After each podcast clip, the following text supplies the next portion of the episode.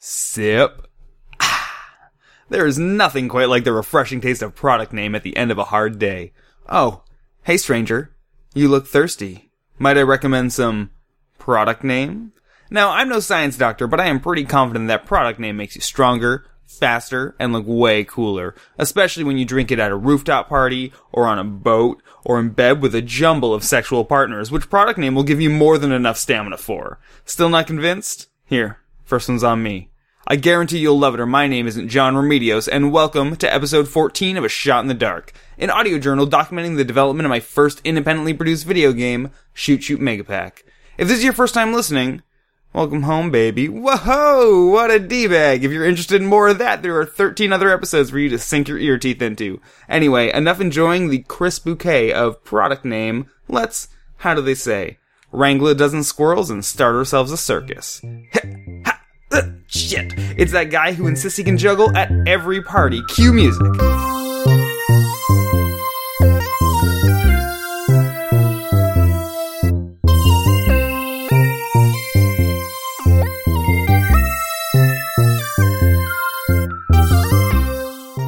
It is May 29th, 2015, and I am exhausted. Uh, maybe you can hear it in my voice. I've had a whole bunch of late nights this week, and at this very moment, just feels like my eyelids are gently resting on my lap. Strong imagery, I know, but what else can you expect from a notable imagerist such as myself? Alright, time's up, let's do this. So, a couple days ago, I was at a bar, and I was having a conversation with a friend of mine. We got to talking about motivation and creative work, which is interesting and somewhat relevant to me right now. If you listen to last week's episode, you know that I've been struggling to rediscover the focus of SSMP. While talking with my friend though, it dawned on me that the loss of focus wasn't really the primary problem. I mean, yeah, losing sight of your design goals or why you're working on a thing is a big deal and it needs to be addressed, but it's not the most important. In fact, solving the mystery of the missing focus isn't actually that difficult. You just need to spend some time with your work and think about it. However, what I think happened to me, and probably a number of other people, is that this loss of focus was a catalyst. Here's how I'd probably break down the order of operations. I spent a good while working on the game to meet deadlines. Once the deadlines were met, I forgot why I was doing anything that I was doing. That there is the loss of focus, which resulted in me being less and less motivated. So now, we're getting a little deeper into it, we've got a motivation problem. I like how I say we, like we're all reacting poorly to my choices together. That's cathartic. Anyway, I've got this motivation problem. I don't think that's something to feel guilty about. Notice how I didn't say that I don't feel guilty about it. I just don't think that I should. I mean, life happens. Sometimes things demoralize you or exhaust you or whatever, but you don't want to be that way forever. So what do you do about it? Now, if you are expecting this to answer questions like, how do you motivate yourself?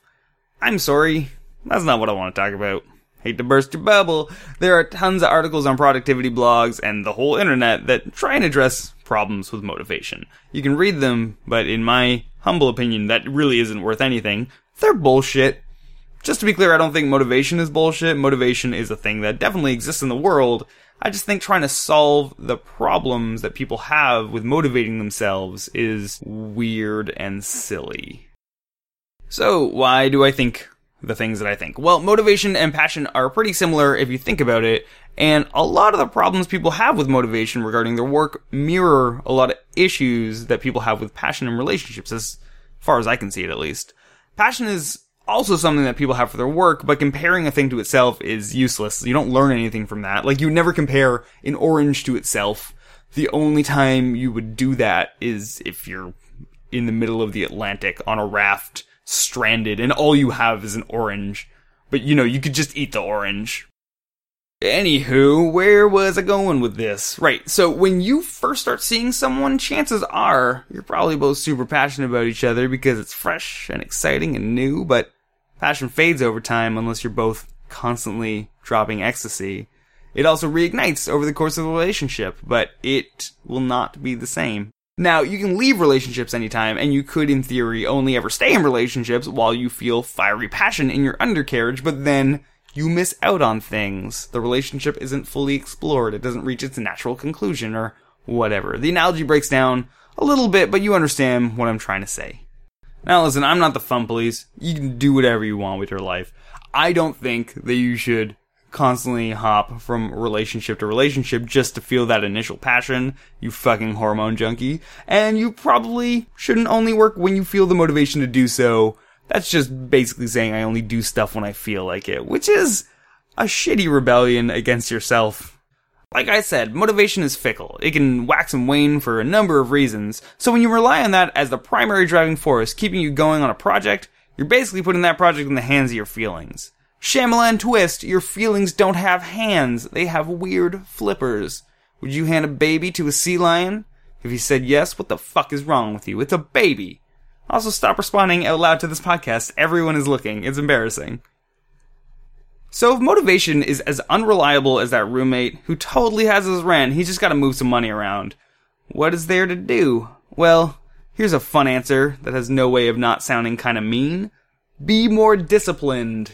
I've probably said this on mic before, but if something is your livelihood, you should probably be able to perform at a certain level regardless of how you're feeling. Yes, your life and your emotions are going to affect your output, but if anything stops you dead in your tracks, you greatly increase the probability that you will never pick up that thing ever again. Just think of how many acoustic guitars there are sitting in closets. You know why they're there? Probably for a variety of reasons, but I can guarantee that at least some of those instrument owners did not feel motivated to play one day and just never went back to it. Or maybe they're on vacation. Listen, I don't know their lives, okay? What I'm trying to get at is motivation is this ethereal force palling around with inspiration and their other flaky friends, while discipline is manageable. Discipline will never stand you up for dinner. Discipline makes the reservation a day in advance and shows up 15 fucking minutes early. Who does that? Discipline might not make our hearts race, but discipline is reliable as heck. And that counts for a whole bunch in my books. The thing I like about emphasizing discipline over motivation is it puts the onus back on yourself instead of relying on something whimsical. It allows us to put our feelings aside and just do the fucking work. Despite it being a learned skill, if you've never been particularly disciplined or lost it somewhere along the way, like with any learned skill, it can take some serious time and effort to get yourself primed, but it's still way easier than trying to teach yourself to feel differently. I mean, I guess you could probably do that if you wanted to. If you're a robot. All right, enough abstraction. Let's get into the good concrete stuff and talk about yours truly. Looking back over the past few weeks or so, I can pretty safely say that I've been chasing that motivational dragon, that winged Tony Robbins, and that bastard sure as heck has made me pay. A common motivational technique is to set a deadline that exists outside yourself I do this a lot, specifically with festival applications, and it's good, it works. So, what's the problem? Well, the biggest issue with this approach, at least for me, is the consistency of it. While it's pretty rare for me not to do anything during any given week, my output is definitely way greater the closer I get to any given deadline. That in itself isn't really a problem, but it's not exactly sustainable. My working pattern is kind of like a sine wave. When things are going well, that sine wave is pretty flat. There's some fluctuation here and there, but on the whole, it's pretty consistent. The problem I tend to have with deadlines is afterwards my productivity drops significantly, so despite the perception of increased productivity leading up to the deadline, afterwards, I am a total piece of garbage. You string multiple deadlines in a row and voila! You get yourself some sort of useless barnacle man. Now, I am not trying to claim that deadlines as a commitment device are to blame. That is lunacy. You can't blame a date, but you can take responsibility and try and outsmart your feelings. What I mean is that if you notice yourself feeling burnt out after crunching for deadlines, for example, either work more consistently toward the next deadline so you don't have to crunch, or set yourself more realistic expectations for that particular deadline. I realize that in this example, these are not things that can always be controlled. In fact, they rarely can. They're just examples though, so however you go about it, try and remember that the goal is to try and equalize yourself a bit so you're not going through a series of productivity booms and crashes, because that is exhausting and can destroy your project. There's not really a whole lot more I have to say about discipline. I like to think of myself as somewhat disciplined, but lately, that has not been very true, and I can only stand to be soaked in so much of my own hypocrisy. Anyway, I guess I will leave it off here for this week. Thank you so much for listening. If you want to get in touch with me, feel free to via Twitter at Jon Remedios or email me, john at ssmpgame.com. You can also check out the game on facebook.com forward slash ssmpgame twitter.com forward slash ssmpgame, and tumblr.ssmpgame.com. There's also a website, ssmpgame.com, that has all the social media links on it, and a mailing list you can sign up for. Wowee! You can subscribe to the podcast on iTunes or the podcast service of your choice, Stitcher, and SoundCloud. Thank you so much for listening. This episode has been brought to you by Product Name, and I hope to see you next week.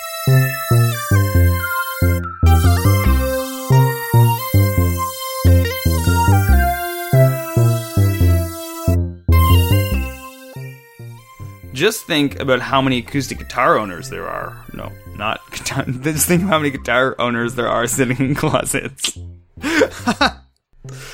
oh, just shaming themselves, being like, oh, "I should have kept playing guitar. I'm gonna sit in the closet for a while."